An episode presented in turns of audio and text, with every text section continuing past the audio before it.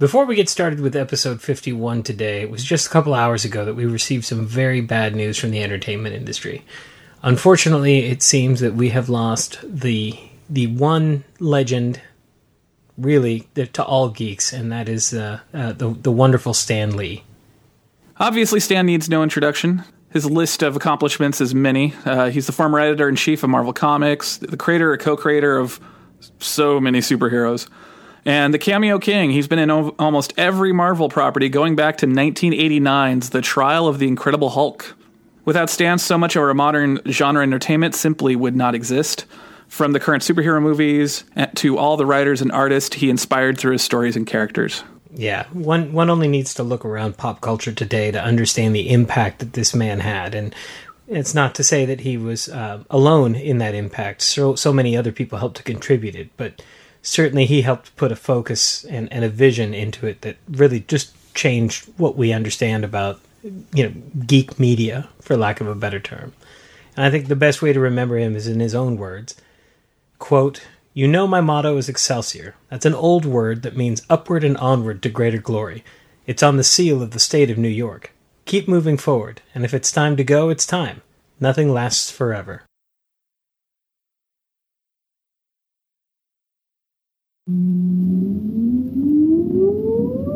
Countdown for blast off. X minus five, four, three, two, X minus one, fire.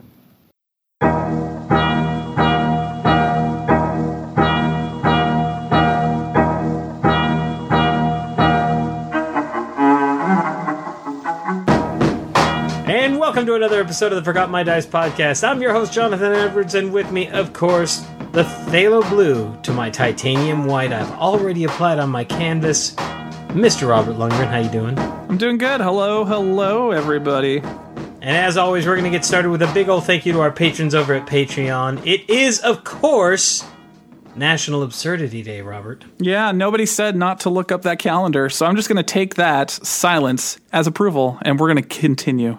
And it's glorious. It's glorious. One could almost call that absurd. No, I don't think that's the meets the defini- dictionary definition of absurd. Do you know on the day where we're recording? Do you know what day it is right now on the day we're recording? Not the day this will be released. National Absurdity Day? No, no. The day this is released is National Absurdity Day. See, we are topical. We're a Oh, topical I see podcast. what you're saying. I see what you're saying. But the You- day you're, we're- you're talking about future absurdity. Yes. Today, we're talking about actual what, Robert? Today, when we recorded this, is National Pizza with everything on it but anchovies Day. I mean, I'm down. I mean, the anchovies would be what ruins that equation. So that is absolutely legitimate. I'm down. Oh, I love this calendar. And I think I think that counts as absurd because that's stupid. I don't. I who made No, up that I'm day? going to go with absurd on that one. I think that's fair, fair uh, judgment. Right, right, right. Okay. I want to give a big shout out to my wife. We did not intend to go into the last episode titling it Two Freaking Studs on a Website. I mean, it should be said that we never go into any episode understanding what we're going to title it. Yeah, it's that's, that's part of the process. it's pretty. It's yeah. Part of the process is pretty much listening to it a second time uh, during the editing process, and and you identifying you know ten to twelve ridiculous things that we've said. And then sending them to me via text, and sending them to Gina, and basically whittling it down to, to you know two to three good ones, and then one final one. Yeah, yeah, yeah. That's that that that's the process. I, I got my hand in it because I pick them out, but then I let you two. And typically, if you agree on one, then that's that. But but two freaking studs on a website was needed to be done, and then and then all of a sudden, I just had this vision of like of like an image. I'm like, Gina, can you draw us an original image? And she's like, that. She's like, I, it, it's a pretty short turnaround. I'd have to make it cheesy, and I'm like. You're speaking my language, baby. Roll with it. Yeah, that's I, I believe that's the whole point. know? By the way, based on your image, can I just say, bro, do you even lift? do you even lift, bro? I oh. showed that picture to my wife and she looked at it and she was like, So which one's which? And I'm like, Obviously, I'm the David Bowie one. yeah, there's this. She drew it, and I'm like, we need to cheese this up more. How can we cheese this up more? And that's when I went with like the full '70s cop stash and cop glasses, and then she gave us both mullets. It was great. It's a great Which is piece funny of because I don't think I've ever seen you grow like mutton chops or anything, but I've I've grown both mutton chops and I had uh, the the absurd '70s mustache for a while. nice. I should. I, I don't think I could grow the absurd '70s mustache. I don't think I have that in me. In my I'm letting the beard my- grow right now. I don't think I'm going to shave it before Amelia comes. Are you announcing your your name? Because you, you did it on the on, on the Facebooks, but I didn't know if that was like super official. I mean, I guess it's Facebook official, so that's good enough, right? Yeah, I mean, look, man, I'm not going to say that there isn't the chance of things changing, but we're both happy. And it, Well, what's it- the what's the name? What's the name? Amelia Claire? Amelia Claire. Nice. So I'm a big aviation person, so I suggested Amelia from Amelia Earhart. My wife liked the name, so we, we settled on the first name pretty quick. And then it was a, a battle for the middle name. And uh, my wife has been craving eclairs all of a sudden. And so I, I jokingly said one day uh, to her in front of the kids, well, why don't we just name her Amelia Eclair because that's all you want to eat? And everybody got a good laugh out of that. And then a couple days later, Sophia says, well, what about Claire? and it kind of got stuck in our heads. And at first, we kind of laughed it off, like, "Oh, that's so adorable," and then it was kind of stuck in our head like a you know bad song.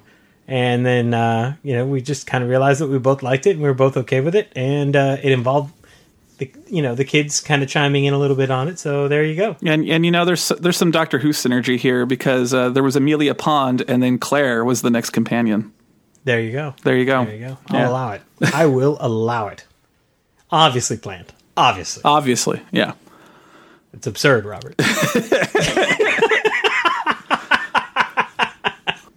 I can already tell the theme of the show today.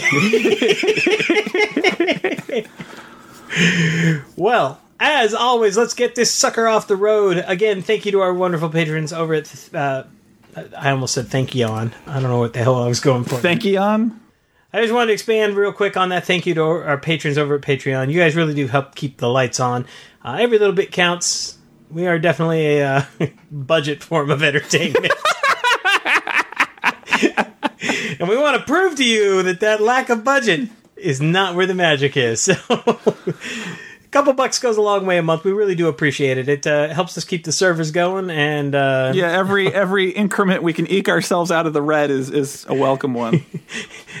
that's how we end up basking in this absurdity.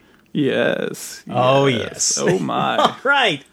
Now that we've beaten that horse to death, and it's not only only not even five minutes into the show, let's kick this sucker off with our off the shelf segment. This is, of course, our segment where we talk about, in my case, all of the things I haven't had off the shelf because I've been so busy these last couple weeks.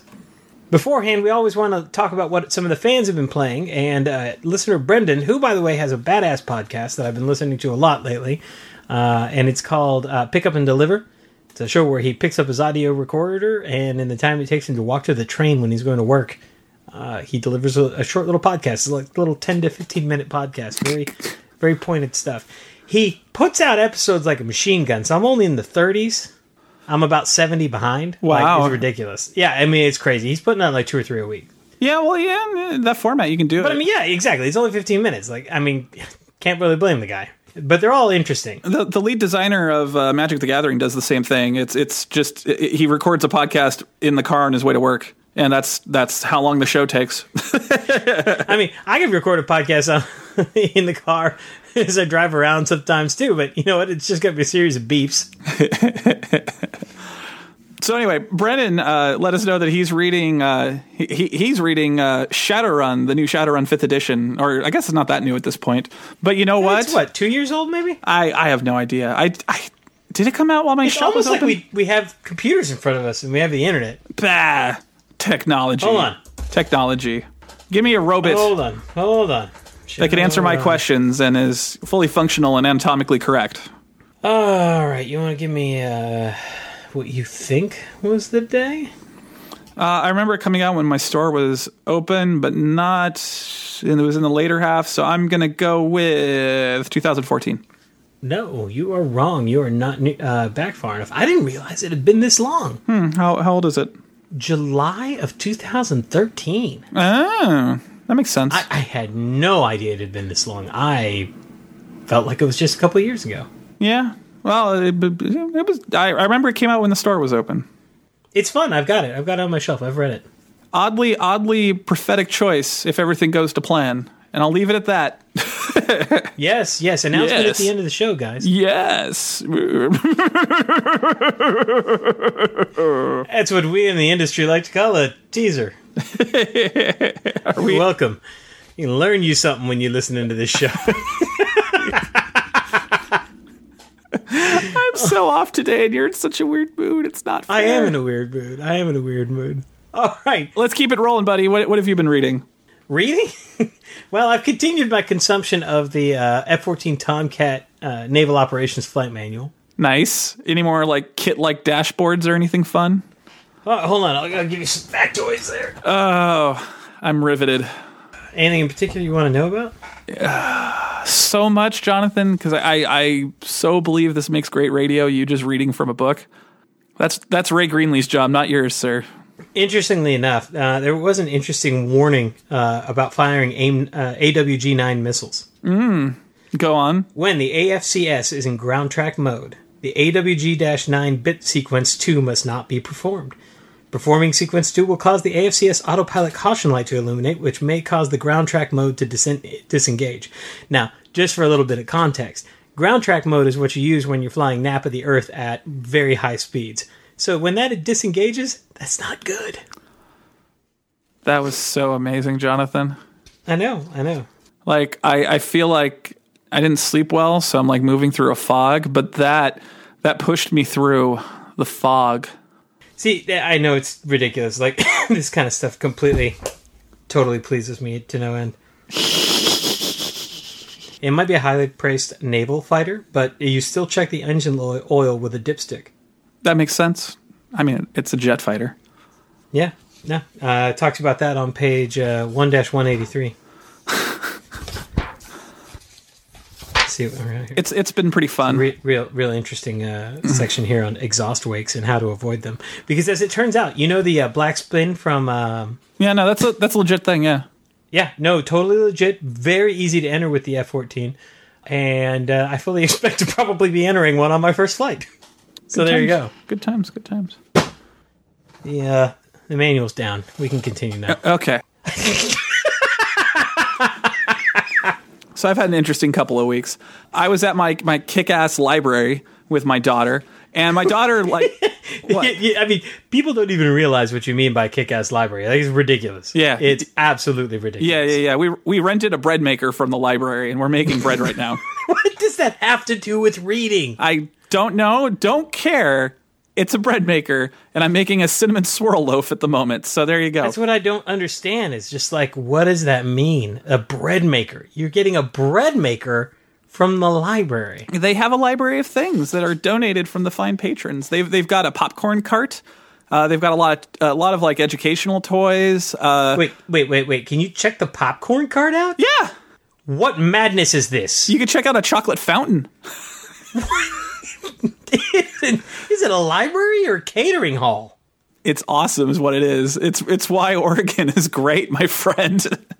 Our I libraries are amazing. don't know what to make of all this. Yeah, I, I should send you a list of the things they have. It's it's extensive and kind of amusing. They have like beach tents, and uh, they have a beach kit which comes with uh, you know sand toys and, and the whole nine for the family. Uh, It's great, man. It's a great library. They have. Uh, I went through their bakeware section, and their bakeware section is about 180 mostly different types of cake pans, like in different shapes.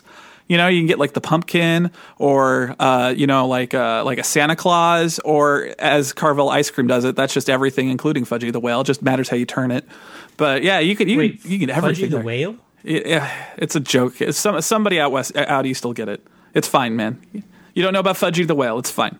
Can you send me stuff after the show? you want to you want to read it? Because I feel like I need Fudgie the whale in my life.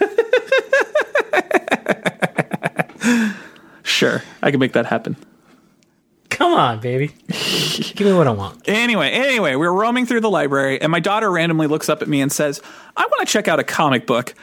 I mean, I can't falter logic there. Yeah, I, I literally skipped a beat because, like, you know, as as a former comic shop owner who both loves and hates the genre uh, after it, I was like, "Is it happening?" So we walked over to the uh, the kids comics section, and I uh, I still haven't read it yet, but I, I got the first volume of Young Justice, which I really need to read because it's by Peter David. He's a great author. And my daughter informed me that her favorite comic book character is now Spider Man, and I'm like, what?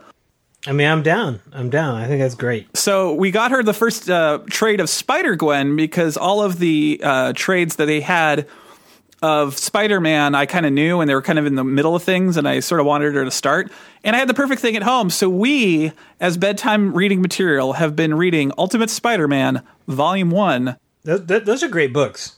I agree. Although, funnily enough, speaking of things that have not aged well because we have moved on, uh, I, I I was I was kind of surprised. The comic book from the 2000s, we had to sit down and have the talk of, yeah, honey, uh, when, when they depict a PE coach uh, calling Peter Parker a girl and suggesting that he wears a dress, uh, yeah, don't. That's not something people should do anymore. Yeah, yeah. It's really one of those things. Our society's gotten to the point where we need to start putting uh, warnings about content. Warning: the 1990s had the following. Uh, uh, This was the year allowable themes. 2000. This was the year 2000, Jonathan. I was like, wow. Yeah, but 2000, you're still carrying over all the 90s tendencies. Oh yeah, it was yeah, it was surprising. I remember 2000 Yeah, I, I do too.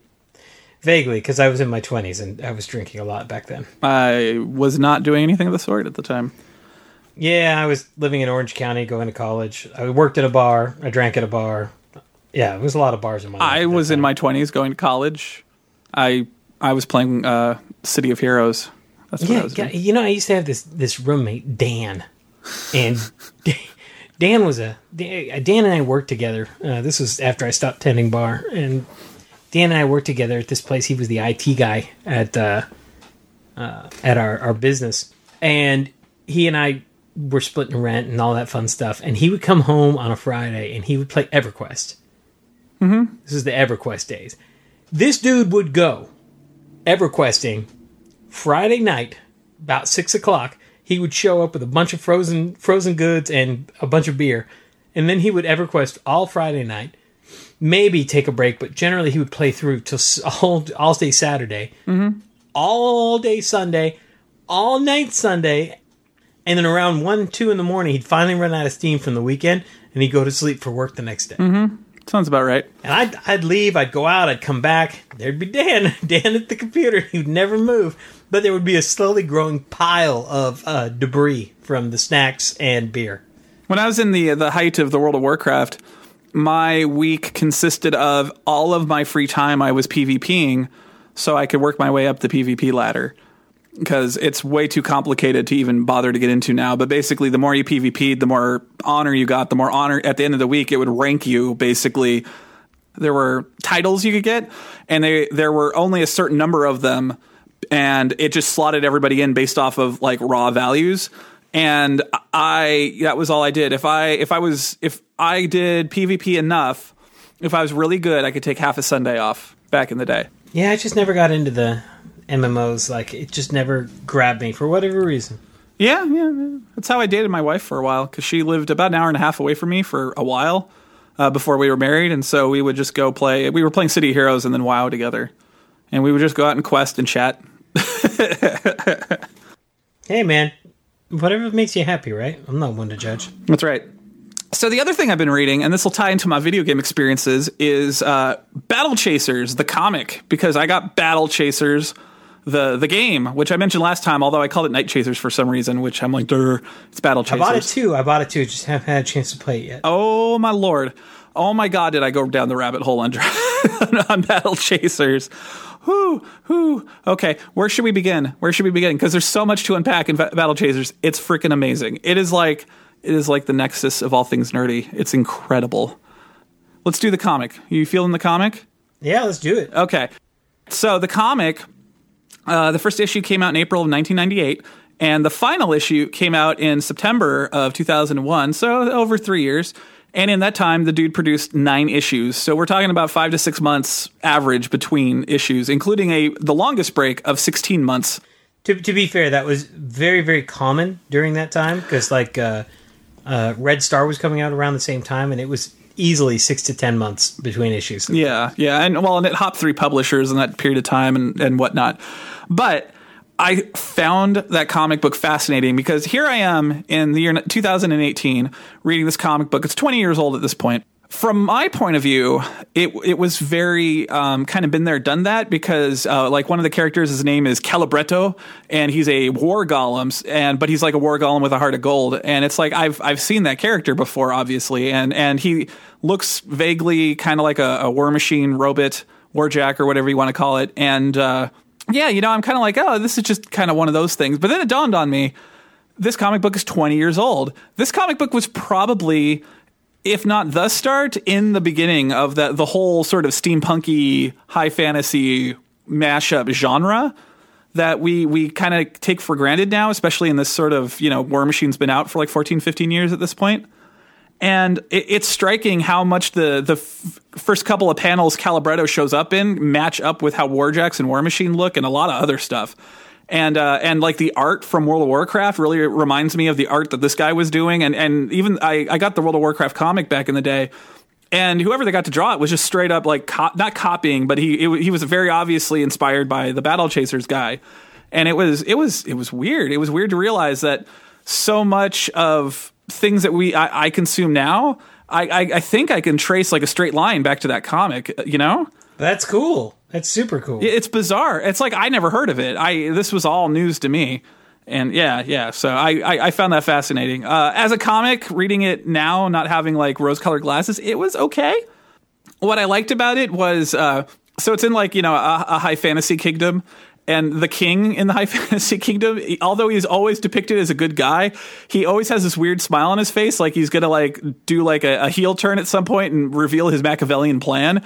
But he's and and he keeps talking about how he wants to rule the world and all that. But he he seems to be a bang up guy, and I'm like, it's just this is character trait? He's just this king who is otherwise benevolent, but has like grand designs to take over the world at some point. I don't know. It's kind of funny.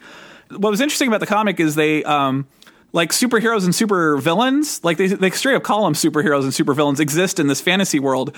But, you know, instead of the normal stuff of like, oh, I'm like a mutant or, oh, I've got Iron Man armor, like one of the guys, Garrison, who might as well just be Batman, uh, because he literally throws smoke bombs at people at one point. He's just like a fantastically good swordsman, like Peter naturally good.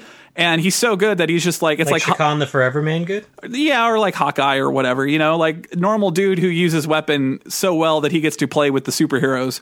You know, he's that.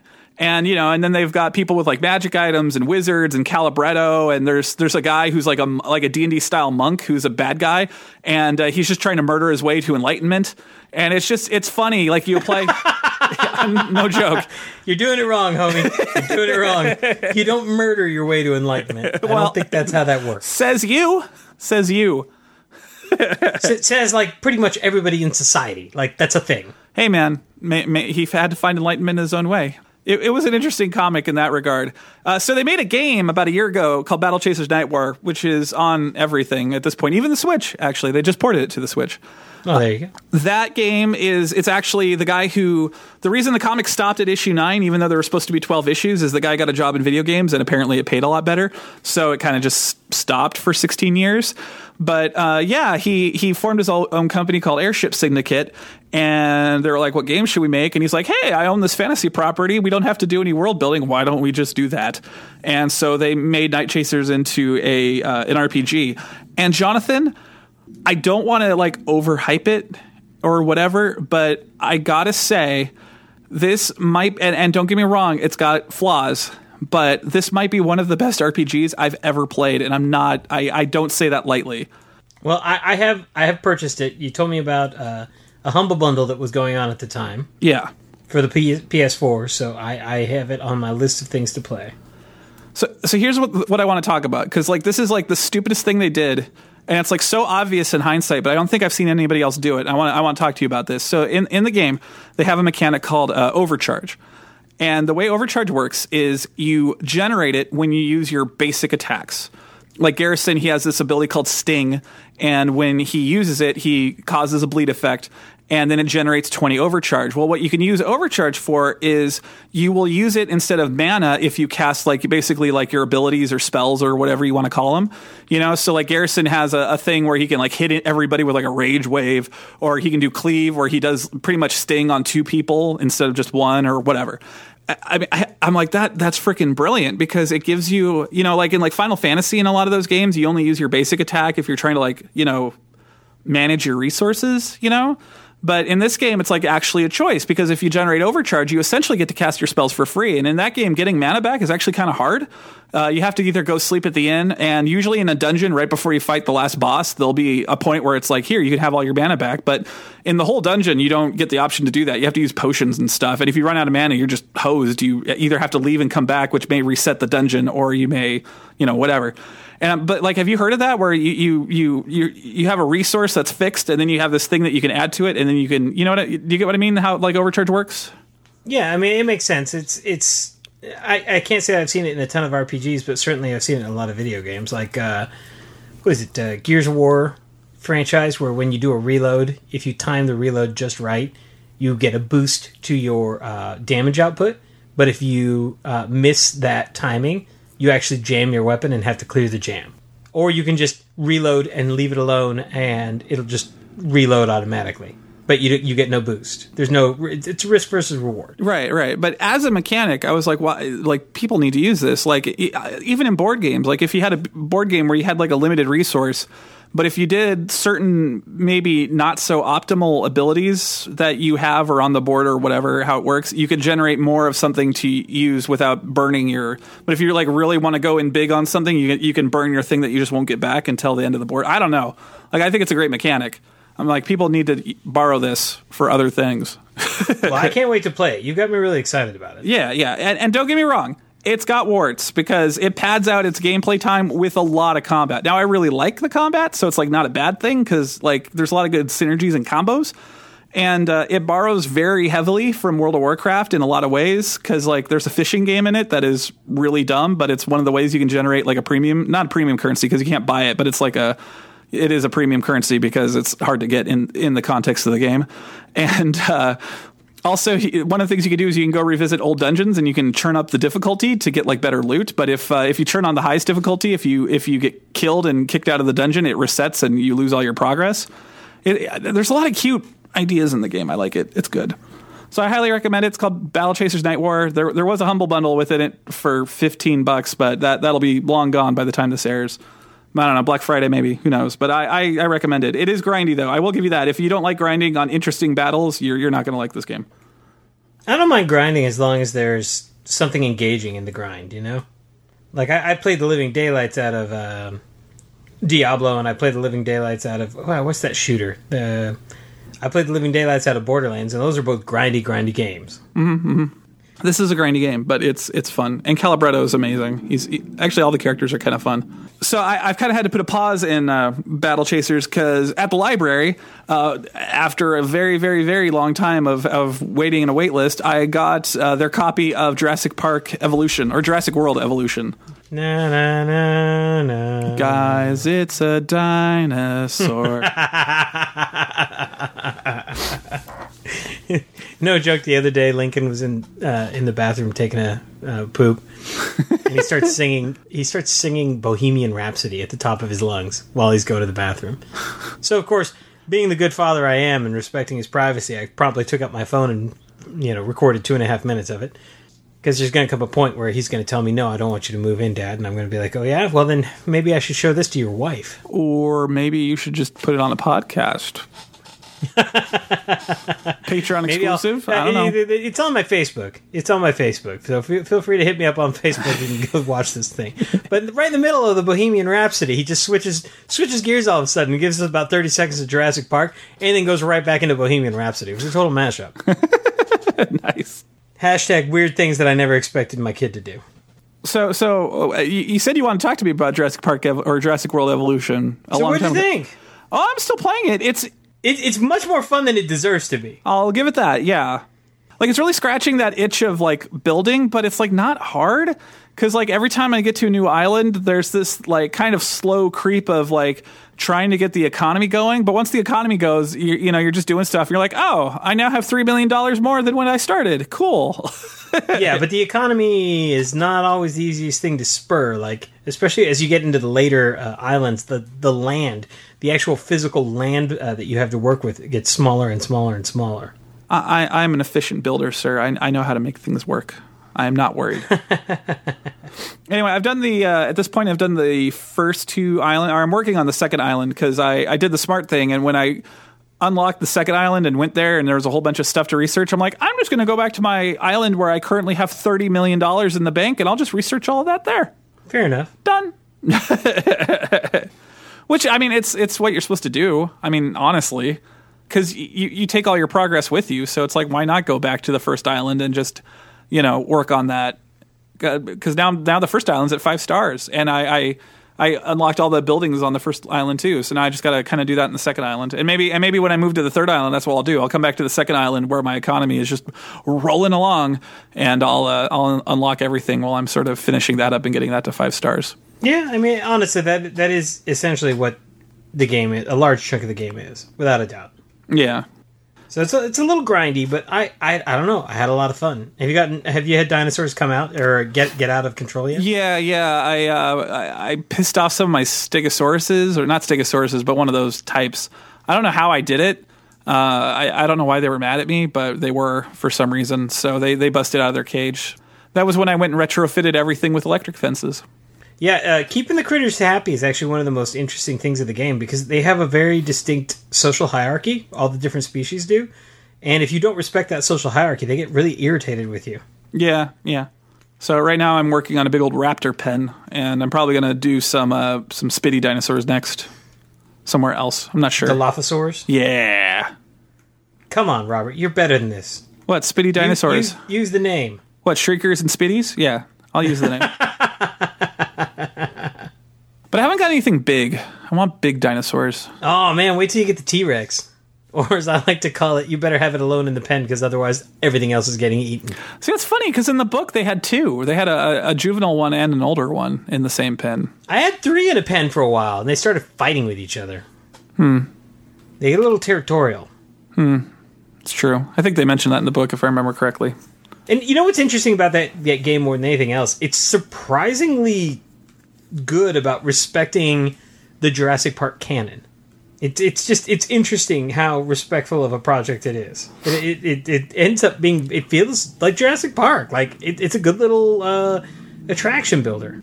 Did, so at the end of the day, do you like it? Do do, are you having a good time? I'm having a good time. little I'm. I'm kind of curious because, like, I, I borrowed Battle Chasers from the library and I bought that bundle two days later because I'm like, I'm just going to own this. There's no reason not to. and with Jurassic Park, I'm like, I don't know if I'm going to buy this because I, I think I, I've been playing it kind of hard. I got my money's worth out of it. To be fair, Yeah, but I think my, my week of owning it from the library, I think I might be done. Now I don't get all the cool like you know premium content dinosaurs, but you know, eh, whatever. I mean, I mean that's that that's where your mileage may vary. It's it's it, it seems like if you play it pretty hard, like you can get you can get done with it in about a week or two. If you're if that's your goal, and so just know that before you're going in. And since I can get it for free from the library, I'll I'll just put myself back on the wait list and get it again in like three four weeks, and that'll be fine. I'm sure that's why I had to wait four weeks to freaking get it because like the people who are playing it are just like I turned it back in. I'm going to check it back out. well, I mean, hey, just get through it. yeah, yeah. So that's that's my plan. If I don't, I, I, I probably am because yeah, and that's the thing too. It's it's oddly like a good break for that game because I, I could see it getting a little dull after a while. But yeah, if I don't have it for three weeks, I'll be like, oh hey yeah, let's play some Jurassic Park again for a week. That'll be fun. Yeah, no, absolutely. I mean, I, I can't deny anything that you've said, but I, I feel like I got my money's worth out of it. And I guess ultimately that's all that matters. that, that is all that matters. Because Lord knows I've got plenty of games, video games in my collection that I look at and I'm like, you, I don't fe- see the sixty dollars in you. I see like eight dollars in you. Yeah, yeah. Well, that's why I try not and to buy even then, I feel like I'm being generous. So don't don't throw gift or don't look a gift horse in the mouth. Yeah, well, I, I feel that way about several games I've bought, but and I I, I got- that bundle, so I've got like ten games now that I, I gotta try out. One one of them I like. I I've, I've tried it out already. It's called Sine Mora EX. Have you heard of it? Well, you have it. it's uh it, it's like a shooter like Gradius, you know. Although it's kind of in this weird like anthropomorphic animal, vaguely like World War One or two but there's giant robots because, but mostly you're fighting other planes and tanks, and you know, and you get power ups and blah blah blah. But the interesting thing about it is, um, when you start the game, you have 20 seconds on the clock, and if the clock runs out, you, the game's over. And the way that you add time to the clock is you kill stuff. And so, you know, you can't just like do the thing that some people do. It's like, I'm just going to dodge everything. Brah, who cares? You know, it's like, no, you actually have to like actively kill things because otherwise, because that's how you, you don't run out your clock. And, and all the time that you, you boot up, you have to use that on the boss. And, you know, and if it, like typically the bo- bosses have little destructible parts. And if you blow something up, it puts time on the clock, but you have to give yourself enough time to blow something up on the boss. Otherwise, you lose. That's fair. Yeah, no, it's a, it's an interesting game if you like kind of arcadey Gradius style side scrolling shooters like that. I, I was playing it. I'm like, this is this is oddly engaging. I'll have to give this more of a go after I get done with Battle Chasers. so, Jonathan, what have you been playing? On the video game front, a fair amount of Red Dead Redemption 2 late nights. So I've been playing it like 10 or 11 at night, and I play it for like an hour or two before I just pass out. Nice. And uh, my gosh, that game is just amazing. Yeah, Just amazing. Yeah, It's beautiful. It's engaging. It's a western, so it starts off with a real slow burn, but in in all the right ways. If you're a fan of westerns, it feels like a western. It's everything I wanted it to be, and I'm having such a great time. And there's such such good introspective dialogue in it because you know it takes place in the early 1900s, and some of the characters are even commenting to themselves like, "Hey, our our, our way of life is dying. Like, what are we going to do?" And it's just it's really interesting to to see people realizing that their their their kind is coming to an end. Reminds me of what Sam Neill said in the uh, the magnum opus John Carpenter's In the Mouth of Madness. Every species can smell its own extinction. Yep, yep.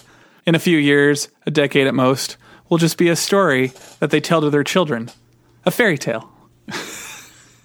God, I love That's that fair. movie. I love that movie That's so fair. much. Um, I've been playing a lot of Call of Duty Black Ops 4 uh, which is you know something I can play with my friends and, and get you know 10, 15 minute increments here and there. Um, the new Blackout mode, which is very much player uh, PlayerUnknown's Battleground, except good. Um, Tell me what you really think, Jonathan. Player, look, man, PUBG's a great idea. It's a great, great idea. Uh, unfortunately, it's mired with traditional indie shortcomings, and that is, n- you know, no no art budget and um, it just not not the ability to tune as finely as a a long term AAA developer. You know right? what? I don't know what you're talking about because Battle Chasers, man, is tight, and it's indie game. It's got great art and the gameplay is amazing. L- little different with a first person shooter. It's a, a tougher genre to crack into. I'll I'll I'll give you that. I'll give you that. You know, it, it, an RPG and and the nature of the systems, it, it You, uh, you, you don't. I was lends itself better for for the indie developer to have success. I was mostly kidding. So there you go. but you know what I mean. I know what you- I mean. know I'm, you. I'm not I trying would- to knock their achievement. Like they're making millions of dollars. Obviously, they did something right. Still haven't played that game, nor have I actually watched a video of someone else playing it. Yeah, I just I never got into PUBG for whatever reason. It didn't engage me. But the the blackout mode in this is uh, very similar to PUBG, and it is hyper engaging. And I'm really into what it's doing, and I'm having just a ton of fun with it. This is the first Call of Duty game in quite some time that I've actually gotten into in terms of the the multiplayer being accessible and not. I don't know. It just accessible, I guess, is, is the right word because previous COD games I've had a lot of trouble kind of getting into the multiplayer uh, experience, and this one I find myself completely enamored with in all the right ways. I picked up Diablo on the Switch at the behest of some of my my friends who uh, were begging me to get it. I picked it up, and lo and behold, it's a portable Diablo, and that is a dangerous, dangerous thing. Yeah, tell that to all the people who are freaking out about Diablo Immortal. Okay, uh, let me go ahead and address that.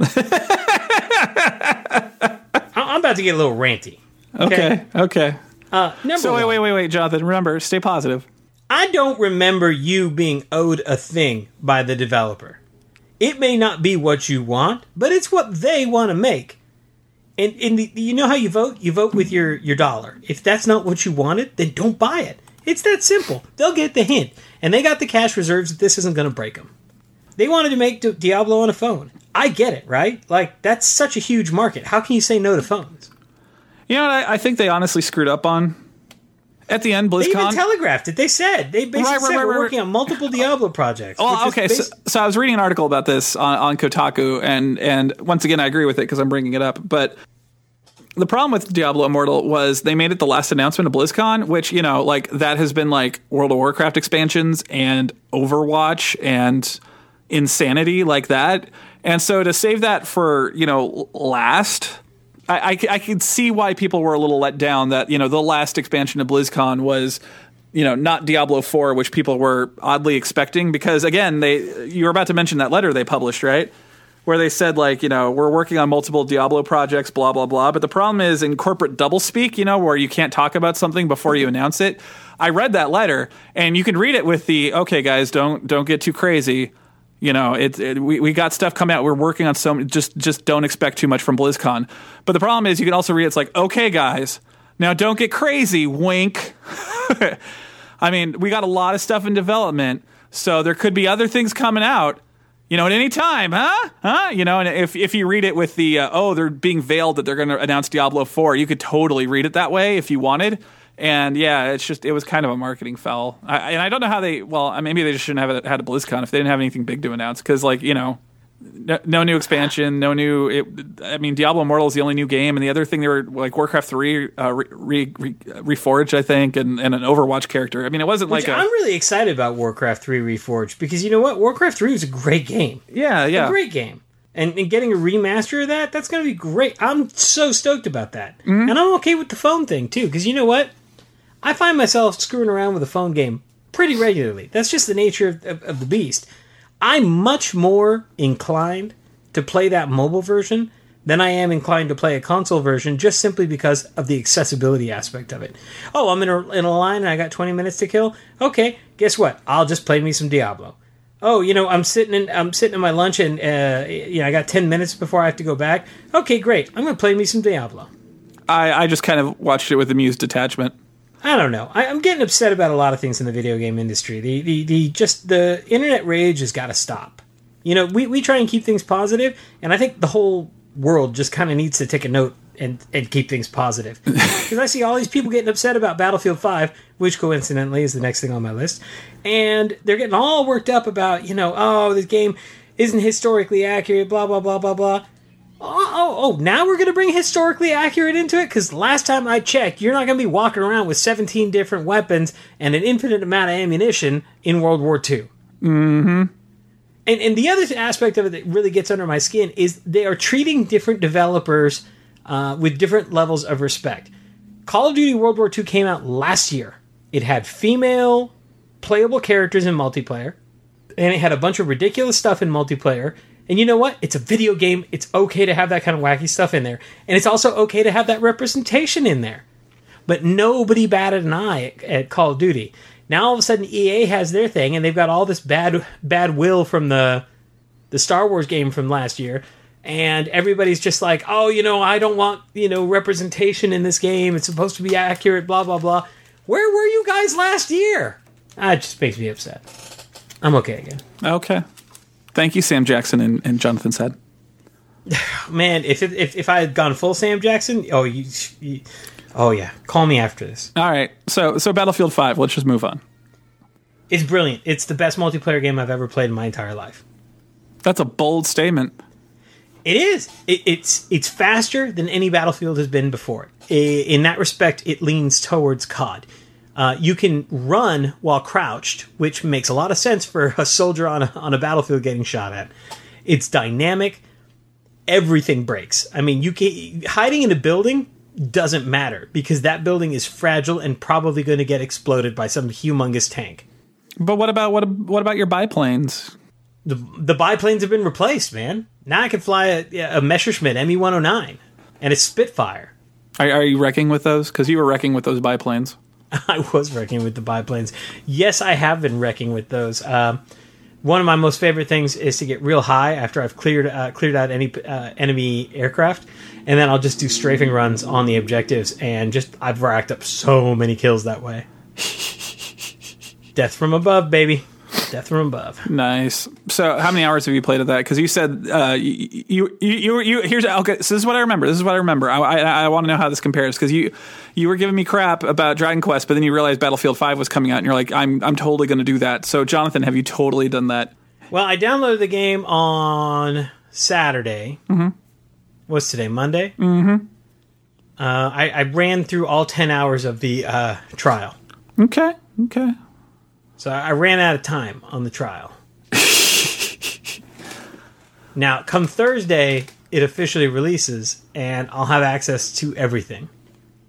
And the trial's the full game. Like, there's no, there's no. Um, I guess I downloaded it Friday, so I played like three hours Friday, three hours Saturday, We'll check back in with you next week then, or next time. and then yeah, and then about four hours yesterday. So yeah, that's about right. Yeah. All right. Okay. We'll check back in with you. I just I really really like it. So I, I'm kind of off the battlefield junk until Thursday, whether I want to or not. Unless I want to spend like ninety bucks on uh, another ten hour trial, because I'd have to buy another year of Xbox Live and get a different gamer account, and then resubscribe to uh, EA Access on that gamer account. Seems ridiculous. That's not going to happen. That's just a dumb idea. Yeah, that's a very dumb idea, Jonathan. Don't do it. You got plenty of things to do. But the thought crossed my mind, and I really just weighed the options there for a moment, Just which is scary. Just play some Battle Chasers. It's good times. I will, I will, I will, I will, I will. The the animations on Battle Chasers are amazing. And then yeah, that's it for my uh for my video game playing. Uh, Diablo on the Switch is beautiful. I mean, it's Diablo. It's full on Diablo. That's and cool. the Switch is just so portable, which is great. Like it's it's really pleasing that itch.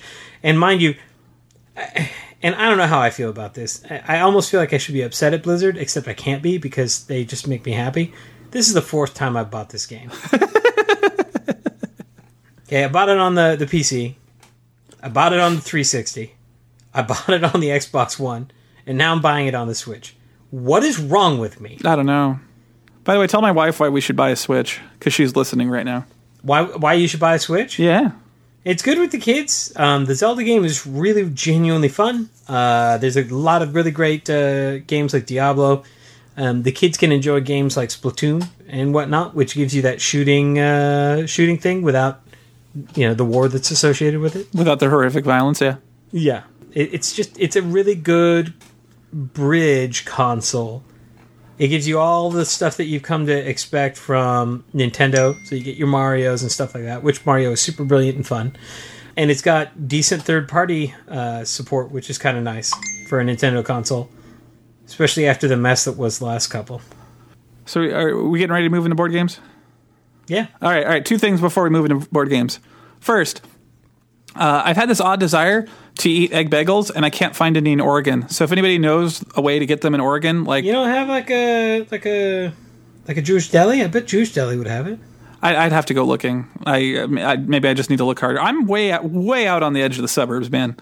Like, Yeah, I know, but sometimes you gotta you gotta drive for the things that you love. well, I I'm I'm not to have an opportunity until next week. I would drive for you. Uh, secondly, uh, I I was re-listening to our last episode. God, I'm so sorry. I was so. Was that the one I was high on? No, no, it was the AMA. You were quite good. Oh, okay, okay. No, I'm thinking about the one before when I was on all the decongestants. No, that was funny in its own way. I, I just forgot to mention something about the store, and I really wanted to mention it because it's uh, it's worth mentioning. Uh, one of the best things ever about owning that store, uh, for example, that wedding that we went to, uh, the guy who officiated it was a customer uh, at my store, and he met uh, my friend because they both went to my store. Uh, occasionally, uh, my uh, my old business partner will send me images from Magic streams, and occasionally people who are at our store will get onto you know like Pro Tours and stuff, and you know they'll you know and he'll they'll go like oh hey they're there with so and so or they're there with you know blah blah blah, and it's it's amazing to me, and it's really really it really makes me feel the warm feelies inside when I realize that there are people who made friends at our shop and those friendships exist outside of it. You know, like our shop closed and those friendships have continued and like we touched lives and that makes me feel really good inside. So that was that that's actually kind of like the the ongoing legacy of my store, which is all of these people that we brought together for gaming and it makes me it gives me the warm feels. So that should be said. I get all sniffy every time I drive by by the store. I look over and I see that dance studio, and I just think to myself, "You're a lie." The lady's really nice who owns that dance studio. She she came in. I'm sure she's lovely. I met it's her. Not She's her quite- fault she was quite nice. A lie. She she's not no man. She's she's do, she's actually doing really well. I, I I I talked to her actually not uh, right before I left. I was asking her how she was doing and stuff. Um, and yeah, no, no, things are going good for her, and and and she's touching lives too, man. She's she's bringing a whole bunch of kids together through dance through, through the power of dance. It's not her fault. I, I can't blame her. You- please don't. She is not living a lie. She is living. She's she's being awesome in her own way, and I, I fully encourage her.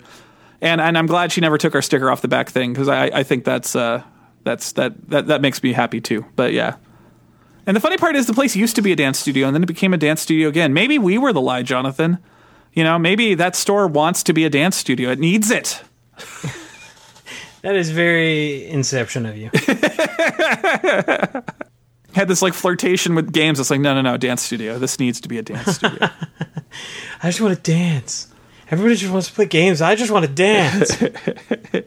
what a coincidence. oh, jeez, that's absurd. yes. All right, let's do board games. We've been recording for almost an hour now. All right. Well, uh, only a couple board games for me, and none of them were actual physical. This is the first week in quite some time that I have not been able to physically put a board game out on my table. Man, I went looking for that list and I did not need to. I'm just going to close it. yeah. Uh, well, actually, you do need the list, my friend. You do. Why? Because just this afternoon, not but four hours ago, I came home and found a giant box full of Fireball Island. Oh, I need to add it to the list. Yes. Good. Good. I mean, let me just go ahead and save you some time. You're going to be taking it off next episode. So if you don't, just do what you need to do. You know what I'm saying? Not if you have another two weeks like the two weeks you just had, son. Oh, Man, I'll have a heart attack before I have another two weeks like that. that sounds oddly prophetic. You better knock on wood. I have no wood to knock on, my friend. There, there's a joke in there, but I, I'm not going to go looking for it. Move on. Hold on. Eh. I found some wood. There you go. No, I'm really excited. The kids are really excited. Everybody saw it. We took it out. We looked at it a little bit. Um, it's beautiful. It's a beautiful production, and it totally takes me back to my childhood. So I'm really excited. Uh, we've been playing a lot of board game arena. You and myself and a couple of the listeners. I found out a couple things. Number one, Takenoko is still fun, especially playing it online. I'm having a great time with it. Number two, um, Seven Wonders is fantastic, but man, if you get a bad shuffle and you can't win, you are just done. You're just done. that last game we played, I could not catch a break. Every hand I got, I couldn't afford something. Nice. Completely resource starved. Eminent Domain, great game. I have the physical copy on the phone at least, and this is not. You know, I don't blame anybody for this. On the phone, it's just not playable. It's frustrating because I'll try and zoom in to look at a card and see what it does, and I'll inadvertently pick it, and there's no way to back up. Yeah, I was having that problem with Takenoko because I, I was trying to like, if I touch this, will it let me know what the space is, or do I have to go look it up in the manual? Touch it. Oh, nope, I gotta go look it up in the manual, and I'm locked in. Yeah, that's that's the only thing that that uh, that system needs. Just a, a backup button. That's all. I'm just you know, you, ask me if that is absolutely the move I want to submit, and if it is, I will say okay, and then we move forward. Don't just auto submit. It's just the nature of us all being on phones instead of being on a computer with a mouse and keyboard. Um, again, I don't blame the developers because this framework has been around for quite some time. Uh, but uh, you know, it is what it is. Add a back button. Speaking of which, I got to make my move in Takenoko. I need to play Raids with you one day because Raids is great. It's Takenoko with aggression. Oh no! Oh, ah, god damn it! I clicked on the wrong button. Ah, ah, there it is. There it is. Now, feel my pain. Yeah, Feel my imminent domain pain. and I'm done. I believe it is. Whose turn is it now? Is it mine? No, it's Ray's turn. Ray, if you're listening, take your turn. is that it? That's it, man. That's all I have. That's, it's like, like I said, it's just been a busy two weeks. We just had a lot of personal weird stuff kind of pop up at the same time. There's been a lot of tense family phone calls instead of having fun. That's no fun.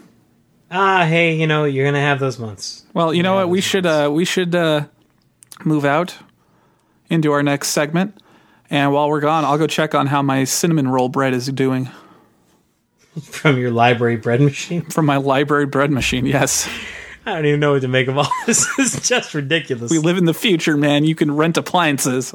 All right. Well, we will be back after a short break with our Wisdom of Crowds segment. We love getting feedback, so please let us know how we're doing by doing one of the following.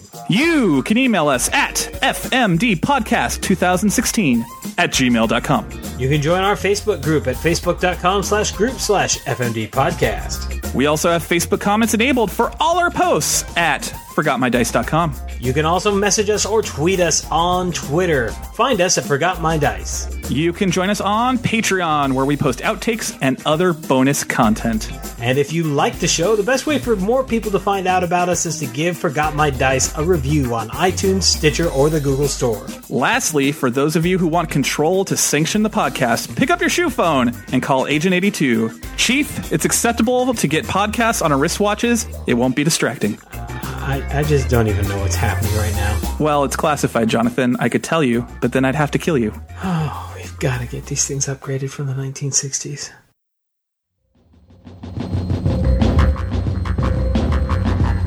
And welcome back. It is now time for our Wisdom of Crowd segment. This is, of course, our bi weekly tabletop news segment.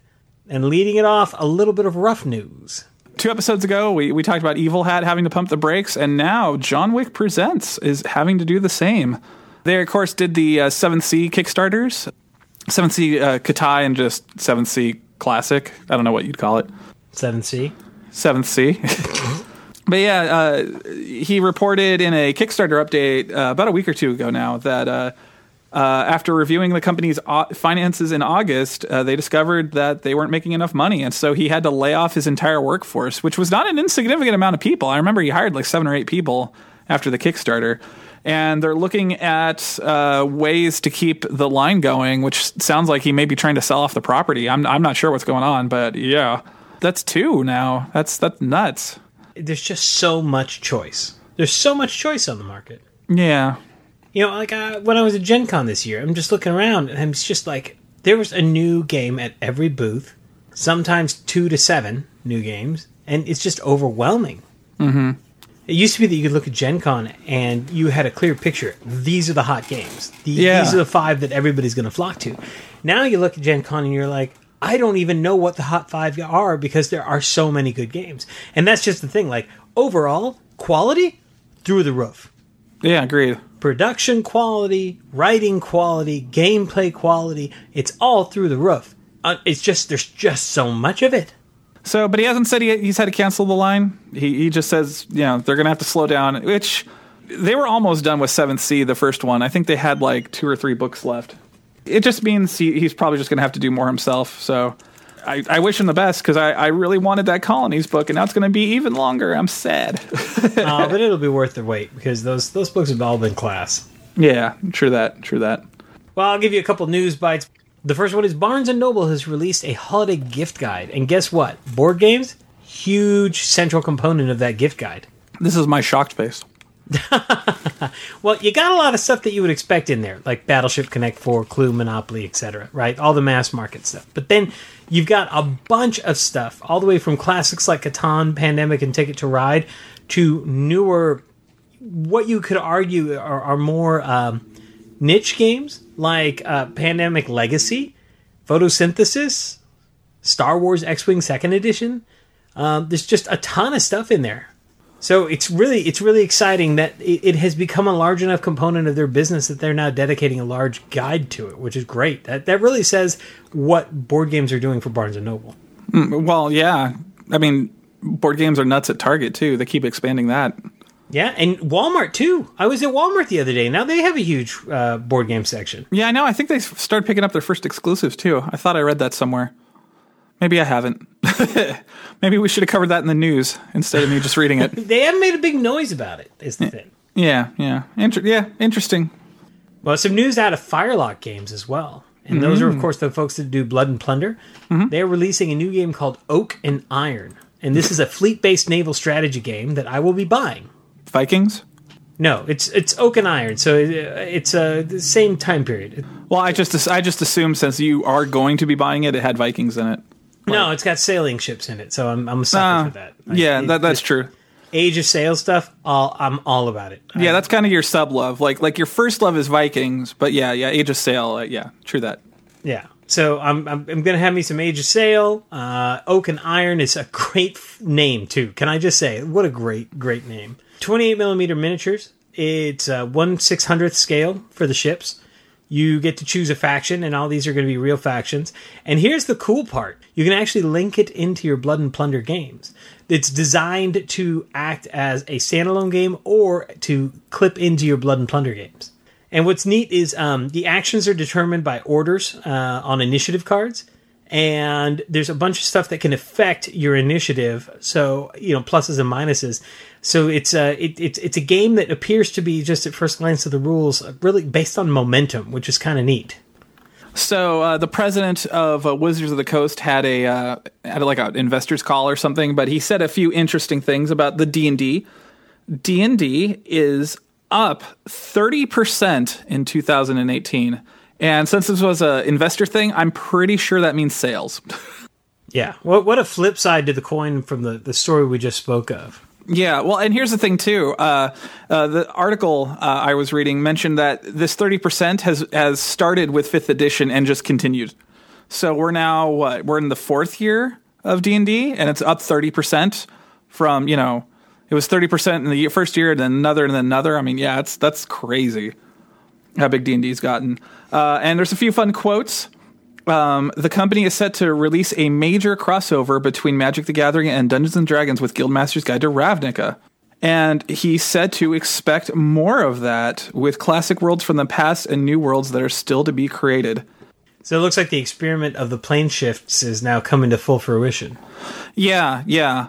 It, which is interesting because um, uh, the the book's been released uh, to the premium stores, and so people are kind of flipping through it and giving their thoughts, and it's getting kind of like a mixed it's kind of funny. You can tell basically a very key thing about the reviewer based off of what they say about it. Because if um, there's basically people who are aware of what Ravnica is and, and like kind of know the lore because they play Magic or whatever, and then there's people who don't.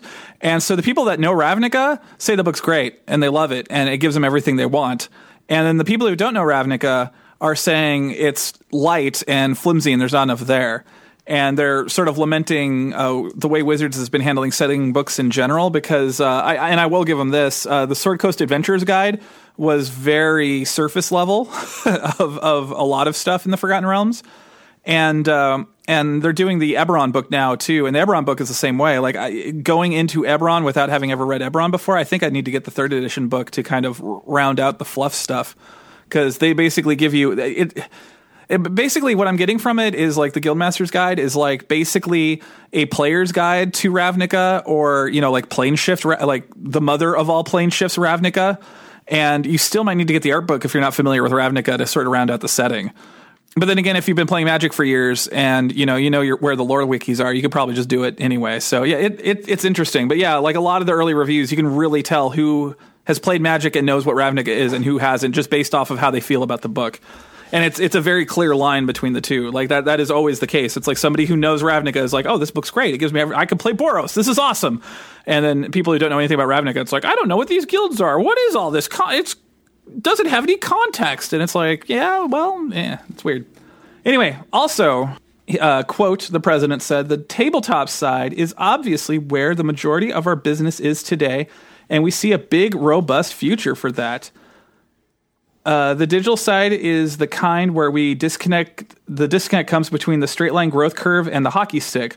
So a fair amount of my time is spent on new initiatives, helping to build those teams and groom our plans for that. End quote. That's exciting. That's really exciting. Yeah. So, hmm, uh, yeah, D and D is doing well, which is good. Anytime the market leader is doing good, it, it helps everybody else do good. Truth. Very, very much a truth. All right. Back over to you, sir. All right. Well, uh, some bad news out of Essen this year. There was another robbery. If you remember, a couple years ago, there was a uh, robbery from at Ludi Creations.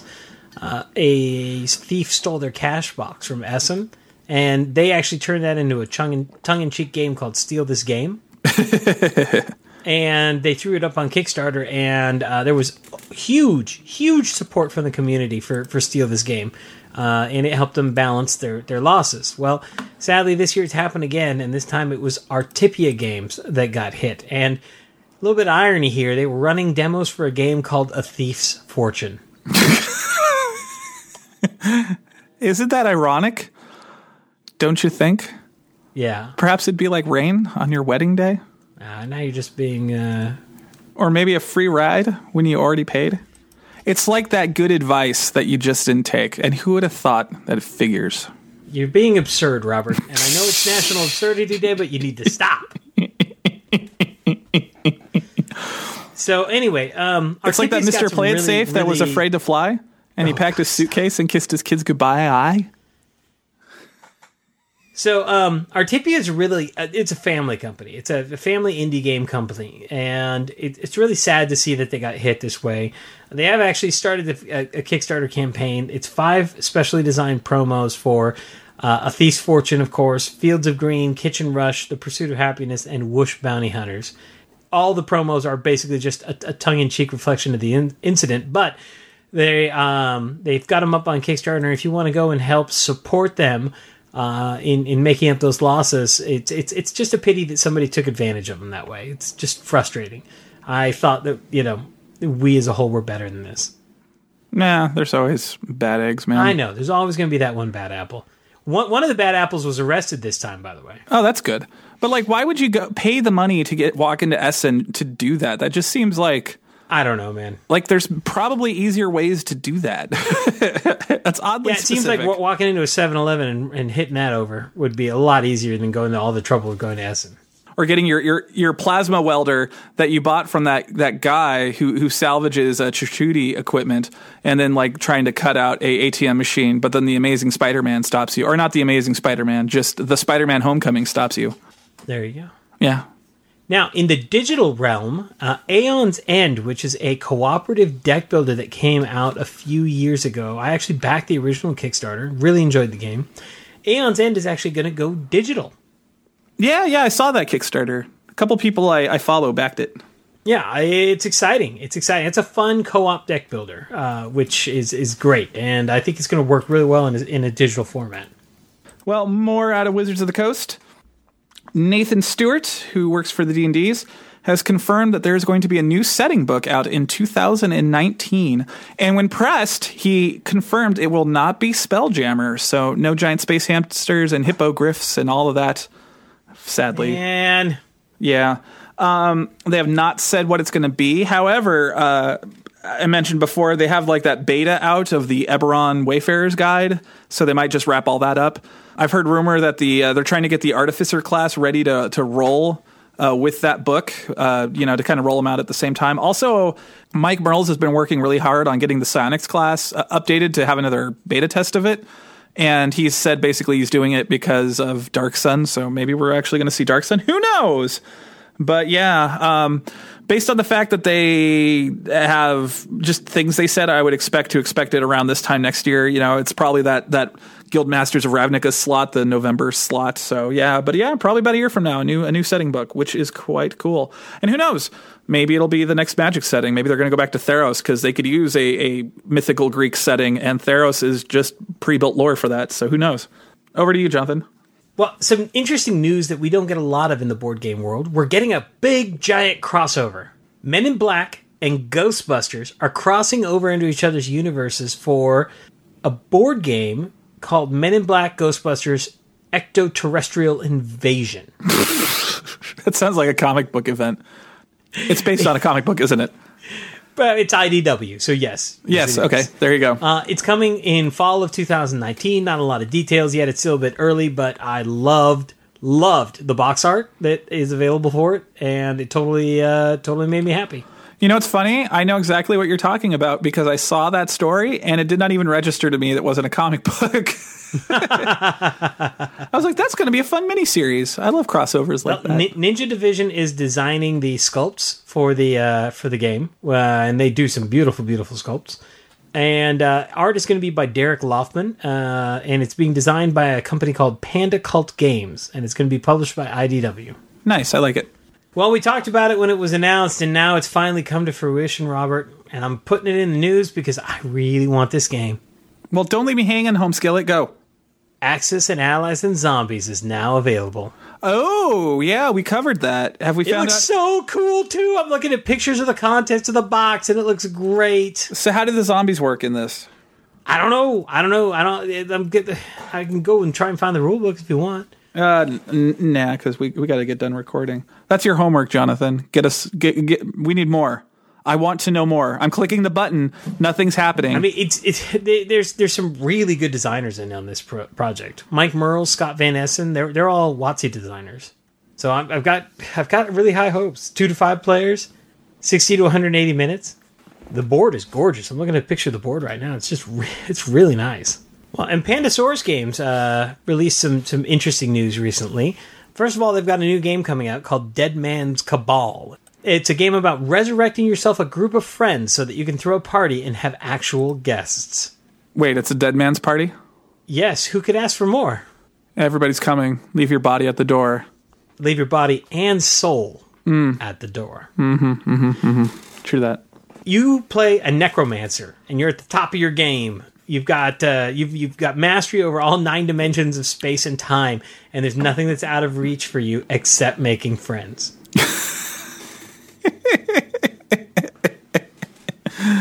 so you're to uh. resurrect you some. it's such a brilliant, completely wacky idea for a game. I love it. I'm into it. I think it's fantastic. Now, the other piece of news coming out from uh, Pandasaurus is that they have hired Jonathan Gilmour as the head of game development. Now, he's worked with them before. He uh, co designed Wasteland Express Delivery Service and Dinosaur Island. So um, they're, they're making it official. Dinosaur Island, the, the game I'm super pissed I didn't play when I came over. Oh, I know. Now that I'm playing Jurassic World Evolution. Just means I have to come back to Texas next year. Ah, that's a good reason to have you. so, uh, friend of the show, Ray Greenlee, uh, forwarded this one to us a long time ago. So, Magpie Games announced that they have the license to make an RPG based off of the board game Root which is a asymmetrical board game about different factions trying to take over a, a forest, and you play little forest critters that are parts of these different factions. And and Root was all the hotness this year at Gen Con. It was huge. It was one of the few games that everybody had and everybody was talking about. They sold out.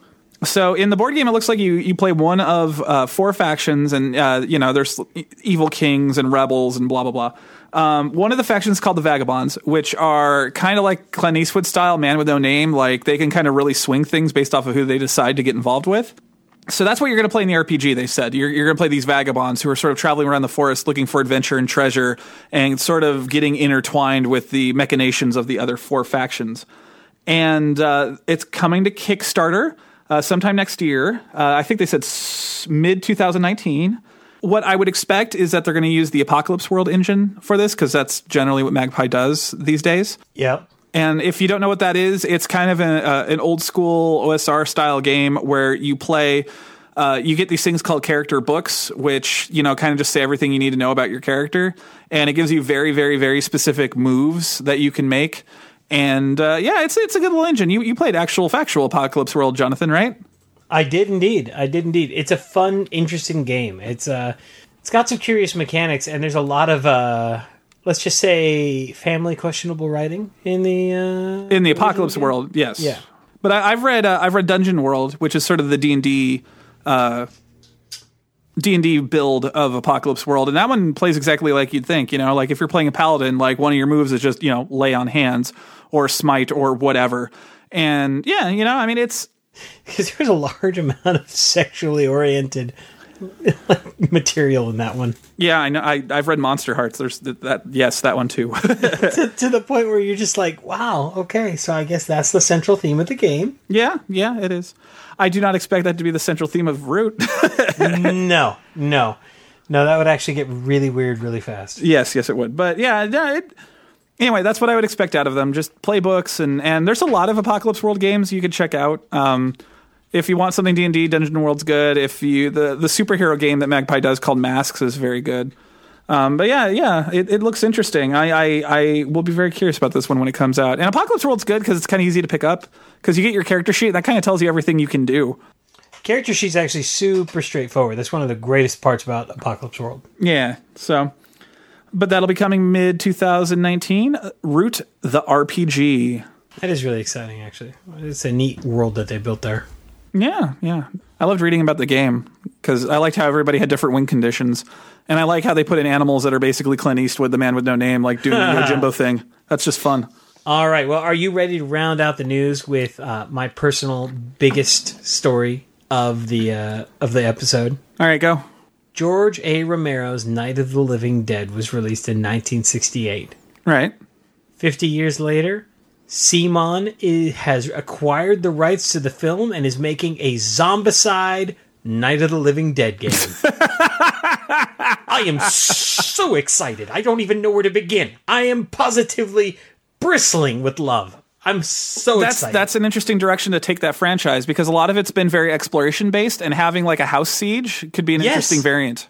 yes, I like that. I I'm like that a lot. stoked. I think it's fantastic. I'm super, super, super excited.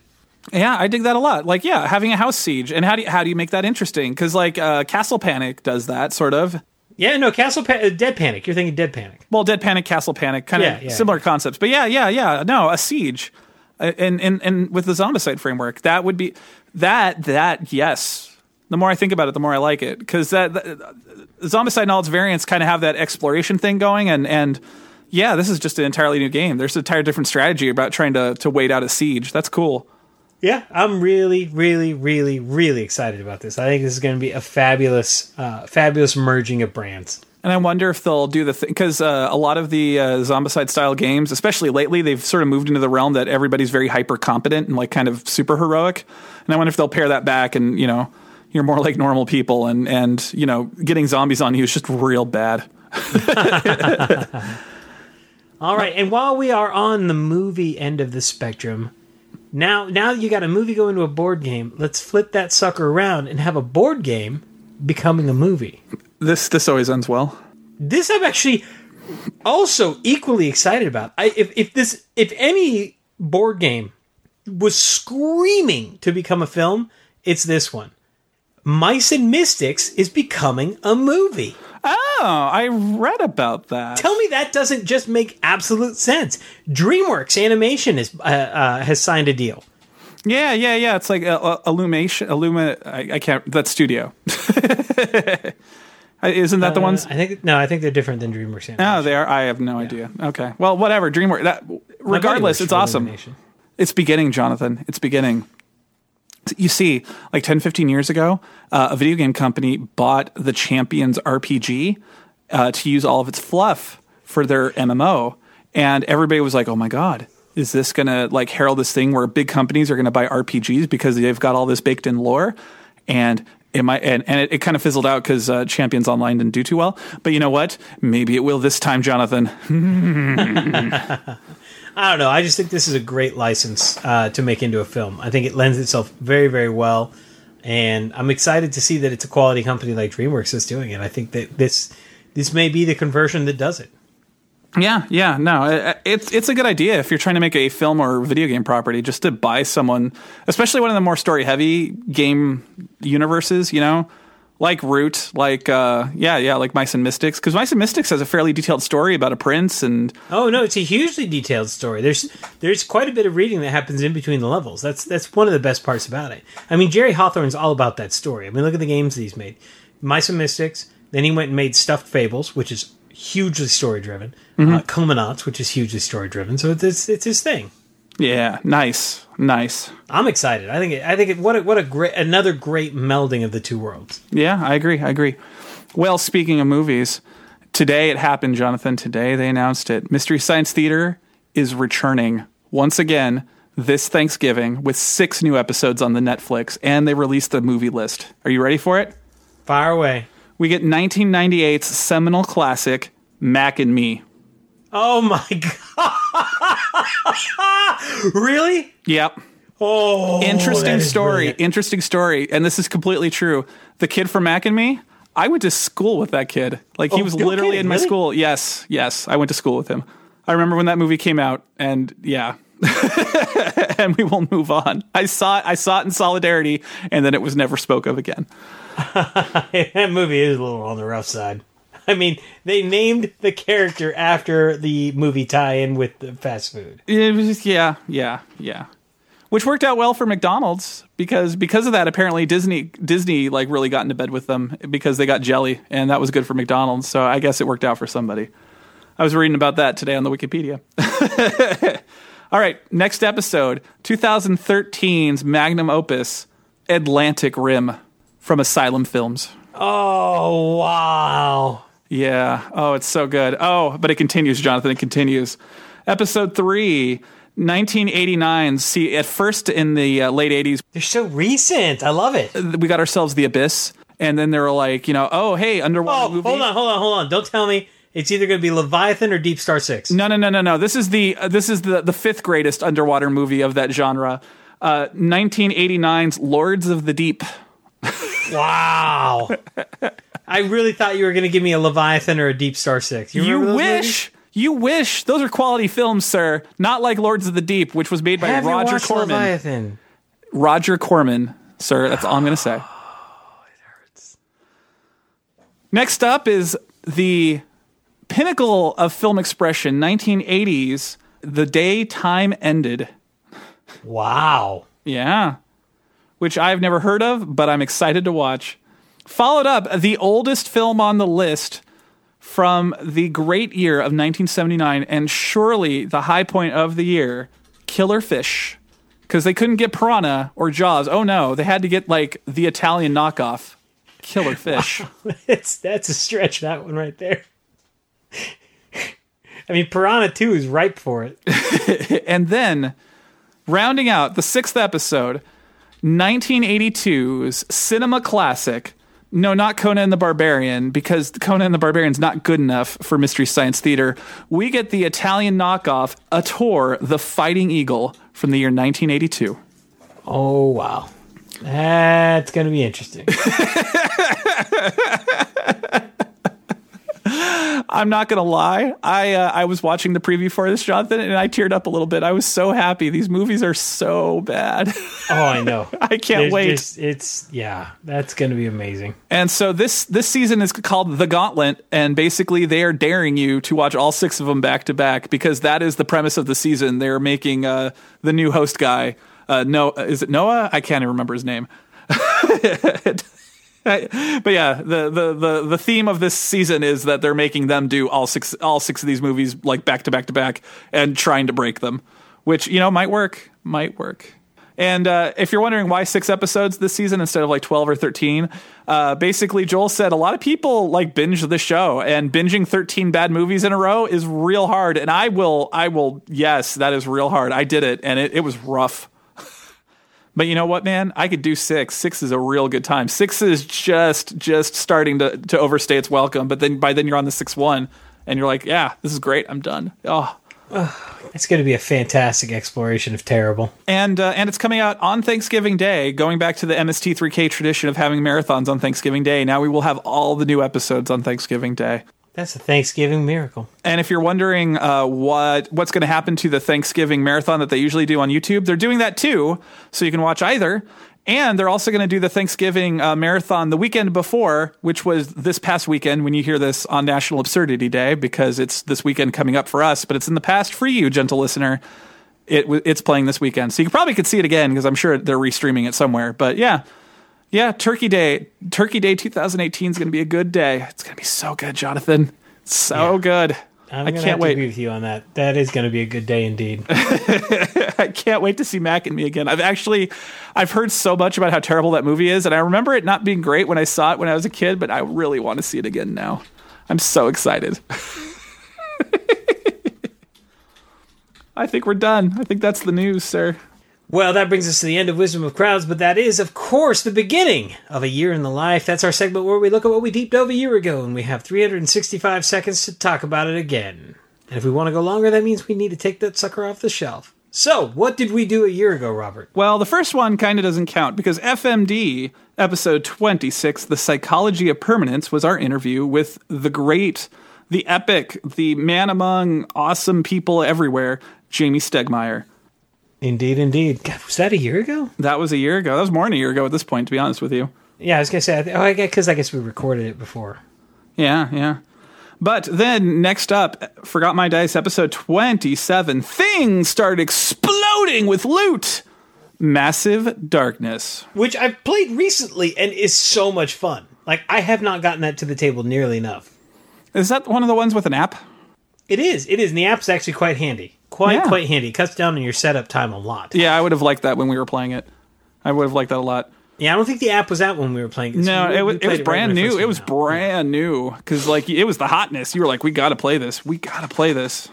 I like that game a lot. It, it's based on the Zombicide rule set, but it's very much Gauntlet. I mean, it's just huge hordes of monsters coming at you. No, no, no, no. It's Diablo Yeah, it is Diablo. Yeah, yeah, yeah, yeah, yeah. You're absolutely right. Because things game. explode with loot in that game. that, that is such what happens in that game. It's great. Yeah, it's fantastic. I I love love love Ma- uh, Massive Darkness. It's got some some great little gameplay tweaks to the Zombicide formula. Uh, it's it's a super offensive game, which I really like. It definitely In in that you attack things and not that it uh, grates on you and makes you. Uh, yeah no no no offensive as in it it, it pays to be aggressive in that game. yeah, well, it's a- Diablo. Yeah, without a without a, a, a question. So I I really like it. I got the Kickstarter and I got the the all in thing and I got all the little expansions and it's going to take me years to explore all these expansions, but they're all fantastic. I haven't haven't played a single expansion I didn't like yet. The Were Tiger is awesome, by the way. He's mean Nice. That was a cool mini. I remember seeing that mini. or not. That was not absurd. That was corny, and it was terrible. And you should feel ashamed. I'll feel ashamed when you feel ashamed. I don't know what that means. That's not absurd either. That's just stupid. You, let's, let's just move on. So um yeah, I mean like I've played it a bunch in the the, the past year. I want to play it some more. I really enjoy it. I uh yeah. Massive Darkness has got legs for me. Oh my god, I forgot. Massive Darkness coined our very first episode title, The Smabbing, because that Cliffbreaker Cyclops. Oh, that's right. Because he's got the rock with the pointy end, so it's not, Yeah, it's not yeah. gonna smash you. He's not gonna stab you. He's gonna smab you. FMD episode zero, The Smabbing. Yeah. Oh man, there's a little piece of history. I'm so sorry that we left on the internet.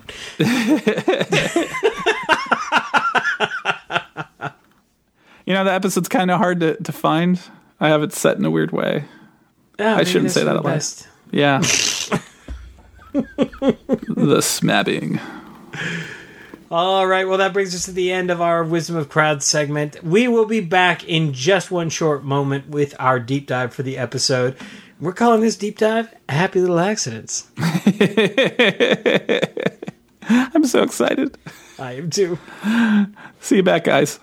Do you have a tabletop, board game, miniature game, or RPG that you're going to release for retail? Or do you have an upcoming tabletop Kickstarter that you're about to launch? We would love to interview you for a future episode of the Forgot My Dice podcast. Send us an email to fmdpodcast2016 at gmail.com to schedule an interview.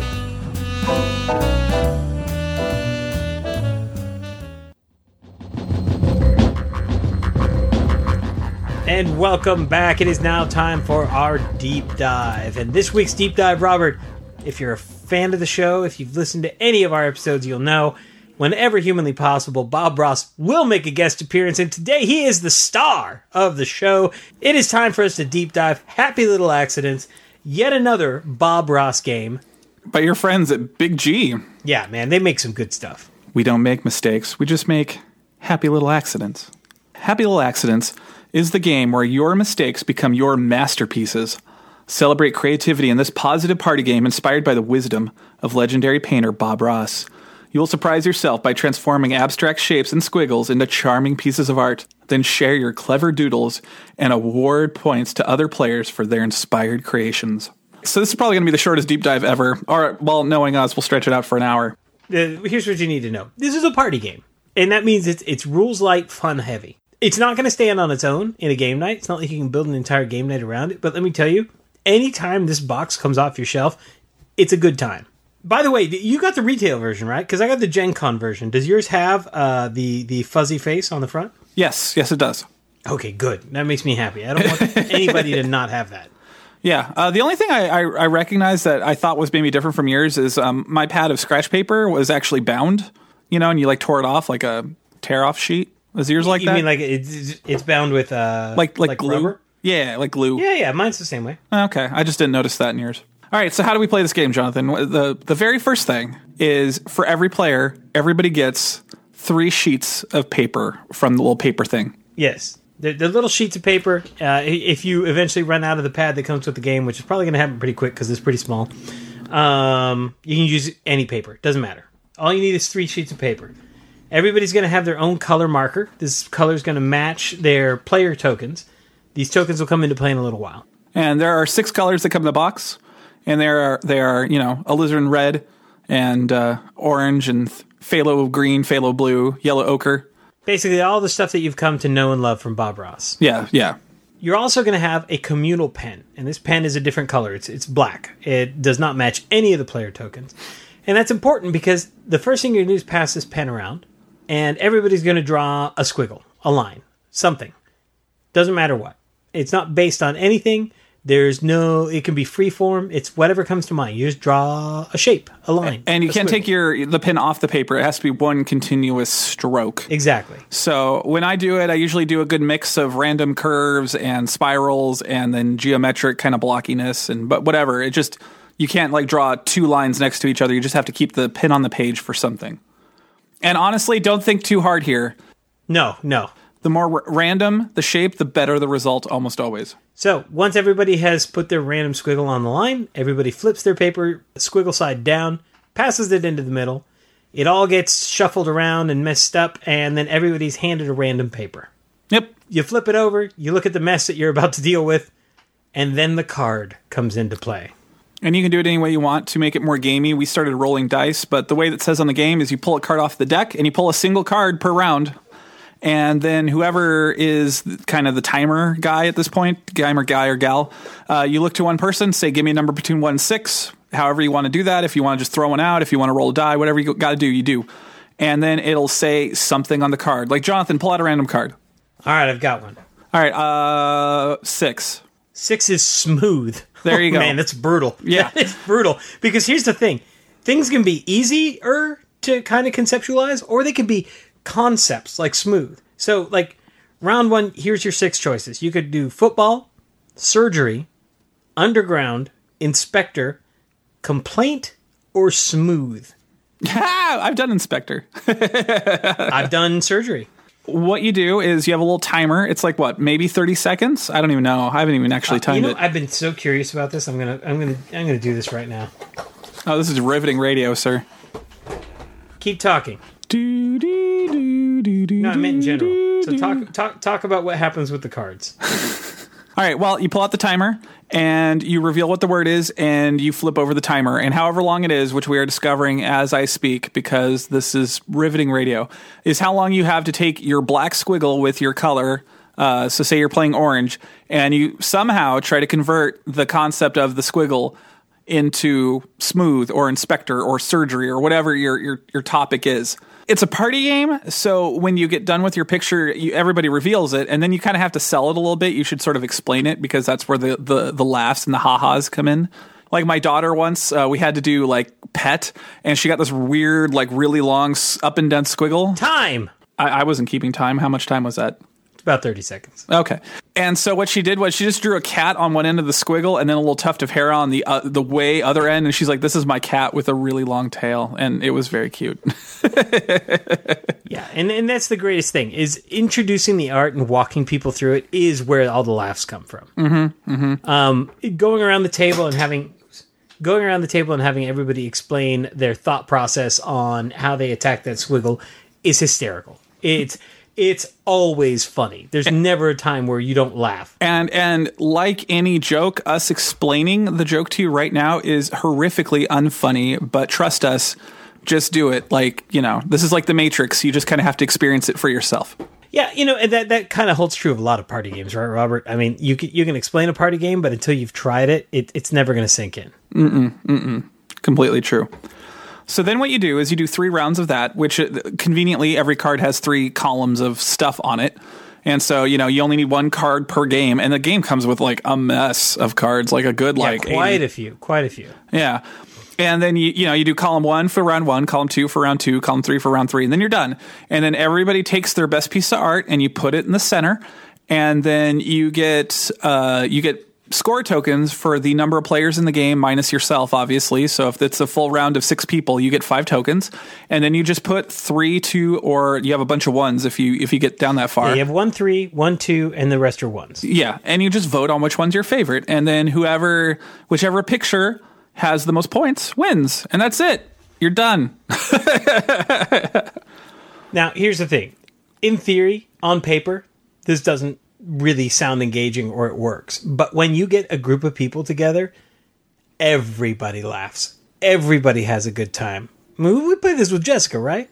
Yeah, we play with Jessica. I play it with Awen. Awen loves this game. My my seven year old. We we this is about once or twice a week. This comes out as our pre bedtime activity. We'll just play a round of it, and then you know maybe two if we have the time, and then it's bedtime. You know, and it's Yeah, great family and- fun. and you do not need artistic talent to make this work. In fact, not having artistic talent seems to work best.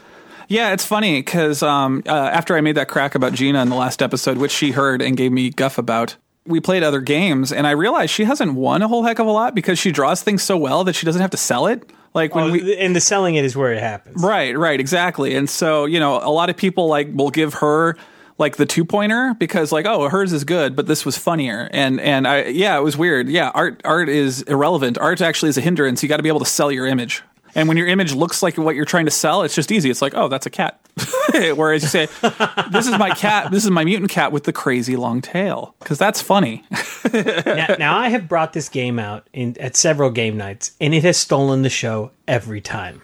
Mm-hmm. It's such a pleasant way to end a game, uh, a, a night as well. It's just everybody leaves the table with a smile. I, I don't doubt it at all. Let's let's shotgun through these because there isn't much here. The rule book. I've read the rule book. You've read the rule book. It's it's simple as dirt. Like I don't know how, how you can make it better or worse. It, gets you right to the point, and there's never a rules question. no, not at all. Because we just explained all the rules to you. It's that easy. The components. Well, there's a timer and some markers and paper that you'll run out of quickly. So I guess you'll have to pull out the scissors and you know cut up the the printer paper. Not really any components. I guess they're fine. They do what they need to do. And, and even when they eventually wear out, you've got the cards. The cards are all that matters. You can Yeah. use any paper, any pens. just just drive yourself down to Target or whatever and get some Crayolas and make you know call it a day. Like yeah, that's all you need. May I suggest the Mister Sniff markers that are? Um, Yeah, but then you got then you got to use the licorice one first, and that's just ugh. Uh, yeah, good point. I'm going to go with that. But the rest of them are quite lovely. I'm a big fan of the watermelon marker. Yeah, true that, true that. I'll give you that one. Why is everything pink? Because it smells good. That's why. So, how are the components? Uh, they're fine, we guess. I mean, c- components aren't what this game's about. No, it's a party game. Anything off in the execution? Uh, no, it's a party game. like, what what can you do? Here's the thing: it's like any party game. This completely hinges on the crowd. If the crowd sucks, this is an awful party game. And if your crowd's having a lot of fun, this is an amazing party game. So the the first time I played this game was at Gen Con. I just bought it. I was really excited, and I brought it to a group of folks, uh, many of them in the industry, and we all sat down. And everybody was giving me this look of what is happening right now. Are you serious? We're going to play this crazy game. Nobody was into it even remotely. I explained the rules. They were all great sports. We all got into it. By the end of round one, everyone had a smile on their face. Everybody was laughing and having a great time and fully engaged. This game is 1000% charm. It's that's it, it, what it excels at. It will charm anybody. Recommended player count. Uh, I've played it with three, and you want to know what's amazing about playing with three people? My wife and my child and myself. Uh, we all get five points all the time. it's ties across the board. We, we we are now at the ninth round of our ties. So, yes, play play with the uh, play with as many people as possible. It will get it gets better with the more people. It's like Voltron. The more you hook up, the better it gets. Yeah, agreed. I think that maxing the sucker out is always the way to go. All right. So is it fun to play? Here we go, Jonathan. Th- This this is the this is the big kicker here. Yes, share stories. So industry folks. Yeah, I, I've played this game uh, a dozen times at this point, and there's never been a time where I wasn't laughing and having a great time uh, by the end of the, the experience. A couple times I wasn't even in the mood for it, and other people wanted to try it because it's the funny Bob Ross game with the the flocked uh, the flocked beard on the front. like everybody sees that box and they reach out and touch it, and they're like, "I really want to play this." It is so I end up playing it, and you know what? every single time. By the by the end of the first round, I'm laughing, I'm smiling, and I'm having a great time, and everybody at the table is. I don't know what you can say about a party game that is a larger compliment, other than everybody's always smiling and laughing when they play it. It's it's what a party game is designed to do, and in that respect, it is nothing short of brilliant. And it is such a simple concept, and I hats off to the people at Big G because they've not only made one but now two Bob Ross games. That is the wackiest license in the world. There's no reason why a Bob Ross board game should ever work, and there's two of them, and they're both fantastic. Yeah. And I don't mean that in an ironic way. They re- they're great games. Yeah, you're not a hipster, Jonathan. You don't have a man bun yet. I'll never have a man bun. You got a beard though. Can I, can, does it count as a man bun if it's knotted in the beard? Maybe. I don't know. I don't know what you hipsters do these right, days. let's let's find out in a year. Okay. This is this is what I would say. This game works mainly because of its lack of uh, skill. I, I would say because I, I think as gamers, As an artist, not as a game design. right, right, right. right. I think uh, I think as I, I'm not talking about game design. This game's amazing. There's obviously good game design here. Uh, Us as gamers, sometimes we get a little too fixated on the win and on thinking about it. And you know, sometimes you just need to play a party game. Like, for example, when I was really heavy into Warmachine, do you know what all of the Warmachine guys would do uh, after you know after the games were over for the day and they were just socializing? You know, the big socializing game at every Warmachine thing ever is it's Werewolf, like Werewolf by Night. They just play it. And that, that game, it's just a, a, a cute little social deduction game that you have to play with a large crowd. And they, they make like crazy large crowd versions of it because, you know, they can, at a convention, I mean, they get like 20, 30 people games going of Werewolf. That's the thing. Like, it's, it is the perfect game for us as gamers because at the end of a board game night, you know, when it's like, oh, I guess we could leave now. I mean, it's a, I got a half hour to kill, but I guess I'll just go home early or whatever. Nah, just whip it out and have a good memory. Kind of go out on a high note where you're just sort of doing something else. Or, you know, play it with your kids because, oh my gosh, it, my seven year old understands this game and loves it. And it's like a privilege now. It- we can, if she gets in trouble, we can take this away from her and it hurts her. Do you understand the power of that? It's a privilege now, Jonathan. Yeah, yeah, I do. I do. My kids are into it too. They, they love it. It's great. It's one of those good party games that sort of stretches beyond the age groups because, you know, say what you will about how you feel about, I don't know, Super Fight or Cards Against Humanity, which are also card games which do the same thing. Uh, You're not playing either of those games probably with your children because a lot of it is so contextual of pop culture. But anybody, anybody can try to attempt to tack pictures onto a squiggle and then try to sell it. You know, anybody can do that. My seven-year-old can do it. I can do it, and it's a game we both play. And we and it's a game we both play because it requires no skill. It's a game that we both play at a very equal level. And and it's weird to have my seven-year-old sitting across from me, and in this context, at least, she is my peer. You know, and it's fun. And I, I don't know what else to say. This game is stupid fun. And if you have children, you should play it. And if you have board game nights where you have 20 minutes to kill at the end, you should play it. Or even 20 minutes at the beginning. Yeah, I'm, I'm going to take this with me to Thanksgiving with the family. And, and my family is not board gamers. That is a fantastic idea. I'm I'm doing Thanksgiving not with the family, but we're doing Christmas, and we should take this up with us and play it with Grandma and Grandpa. That is a This is- fantastic This is, going to be great. People are going to love this. We're all going to laugh. Yeah, it's great. Like I I don't know what else to say. I think we've explained this game enough just in the context of the podcast as we brought it up about how much we like it. But that's how much we like it, people. We want you to, to really go look at it. And and here's the other thing. I've been keeping all of my art. Yeah, Like, me too. I have all of the art from all the games that I've played stuffed in the bottom of the box. Yeah, you know what I totally want to do? I totally want to get a big picture frame once like I, I we get enough of it and just like put it up as some sort of weird collage in my house. I think that'd be really fun. I, I actually wanted to take a picture of a collage of all that art once it's done and send it to uh, Big G Creative and just say thank you. Yeah. Because it's just, it's so much fun. And you can get this at Target, which is amazing. And it's cheap. It's like 20 bucks, right? Or less. I Oh can't God, or less. I can't. I don't even know. Whatever it's worth. I don't. I, yeah, I don't care how much they're charging for it. It's worth it. It's worth it. So the MSRP on this people is 20 bucks. And according to target.com, right now it's on sale for 15 because they're doing a board game sale right now. So hopefully that's going on in a week. Yeah, just get it. It's great. The box is amazing. It's fluffy. You know, you just touch it and you feel good. You're like, "Oh yeah." You're like it's like you're on E, but you're not. It's just good. You know that feeling. Now you know what's amazing? It's carrying a five star rating at Target. I'm not shocked. I'm not either. No. Oh, wow. I What? shouldn't have gone to Target. That was a mistake. Why?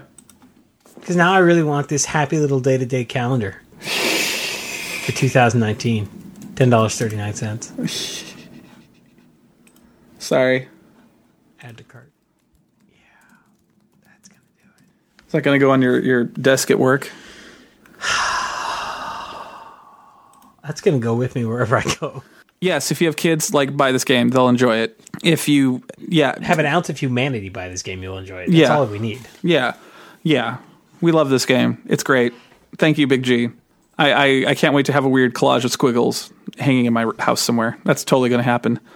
Oh, you know, you know, it'd be amazing getting like a coffee table and then like putting them all down on the coffee table and like shellacking it. Oh, that would be cool. That would be super cool. I would actually love to. Um, I, I almost want to get a second copy of the game, and ha- so I can put like the uh, the box cover in the center Oh yeah, of the collage. that's an interesting idea. But you can't shellac it because then you can't touch the bob. But then you'd wear it all off. But that would be art for the wall. That's true. That's true. All right. All right. I want to turn my happy little accidents into a happy little gift. I don't know. What I'm doing that. well, I think it's official. We've hit the end of this. what we can say about happy little accidents. Yeah, we totally have. So that is Happy Little Accidents. That's from Big G. Uh, they, I, I believe it's a Target exclusive, is it not? It is. It's a Target exclusive. So if you're not in the states, uh, call up your friend that does have a Target near them. Um, heck, I mean, like seriously, if you're willing to pay shipping and you're not in the United States, contact me. I will gladly make a copy go your way. This game deserves to be loved by the entire world. Word. Well, that brings us to the end of episode 51 of the Forgot My Dice podcast. Once again, as always, we invite you to join the absurdity of all of our digital domains, and we'd love to hear from you. Hop on. Uh, we are definitely most active on Facebook. We've got a great Facebook group going. As always, Robert, uh, as we close out this episode, You you forgot you forgot we promised Jonathan. We promised we'd do the tease for the next episode. Oh yes, the tease. Robert, tease us. Hopefully, hopefully, I mean things can happen between now and then. But we have a game designer and author Rusty Zimmerman who does a lot of Shadowrun uh, supplements coming onto the old podcast, and he he's also in a podcast of uh, the Earthdawn RPG actual play and and all sorts of fun stuff. So. He, we will be chatting with him next episode, unless something awful happens or life because we're dads and stuff happens. So, you know how it goes. We haven't recorded it yet, so it hasn't happened yet, but it's it's it's scheduled to happen. And if you schedule it, they will come. I learned that in Wayne's World, or is it Wayne's World Two? It was Wayne's World Two. If you no, if you book them, they will come, and we have we have definitely booked Rusty Zimmerman. I'm nodding slowly to myself over here, like what I said has any validation or weight. Well, that hint of delirium and extended silences on both of our sides tells us that we are running out of steam, which seems appropriate because this is the end of episode 51 of the Forgot My Dice podcast. Robert, any final thoughts? Battle Chasers is a baby of D&D 4th edition, uh, JRPGs, uh, Diablo, and World of Warcraft. And it's great. And I love it. And you should buy it. And we should play it and talk about it because there's fun combos. And we can talk about Red Monika later. That That's a weak point. But whatever. Don't put her in your party. Just Stay ignore on her. me to remember to play this because now I really want to play it, but I'm just going to forget because I'm not always near my PlayStation. Yeah, yeah, no, it's good. It's it's surprisingly good because it does the JRPG thing of guys on both sides of the the table, but all of your characters' abilities are super duper situational, and so figuring out how to you know go from A to B to C to D with your characters to to do stuff. And here's the thing too: when you do your like magic spells, uh, they actually knock your character down in the initiative order, and so sometimes it's like, oh, I really need to get this heal off before so and so acts, but if I do the good heal. I, I that'll happen after something attacks, and I can't have that, so I have to do this cruddier heal, and you got to like watch your initiative, and it's very tactical considering it's just people on two sides of the screen. It's great, it's great, and Calibretto is amazing because he's he's a really good healer, and he his basic attack is called Gut Punch, and man, that Gut Punch looks like it would hurt. Holy crap! like his animation when he just runs up and just just just undercuts you right in the solar plexus. It looks so painful because he's a big giant robot and he's just like kabam right right in the solar plexus. All right, well, that does, of course, bring us to the end of our episode. So there's only one thing left to do, Robert. Party on. Party on, Jonathan.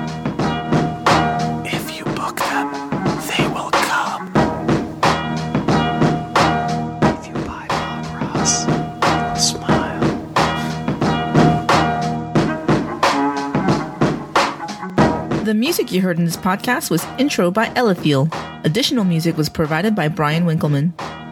Funding for the Forgot My Dice podcast was provided by our supporters on Patreon. Thank you.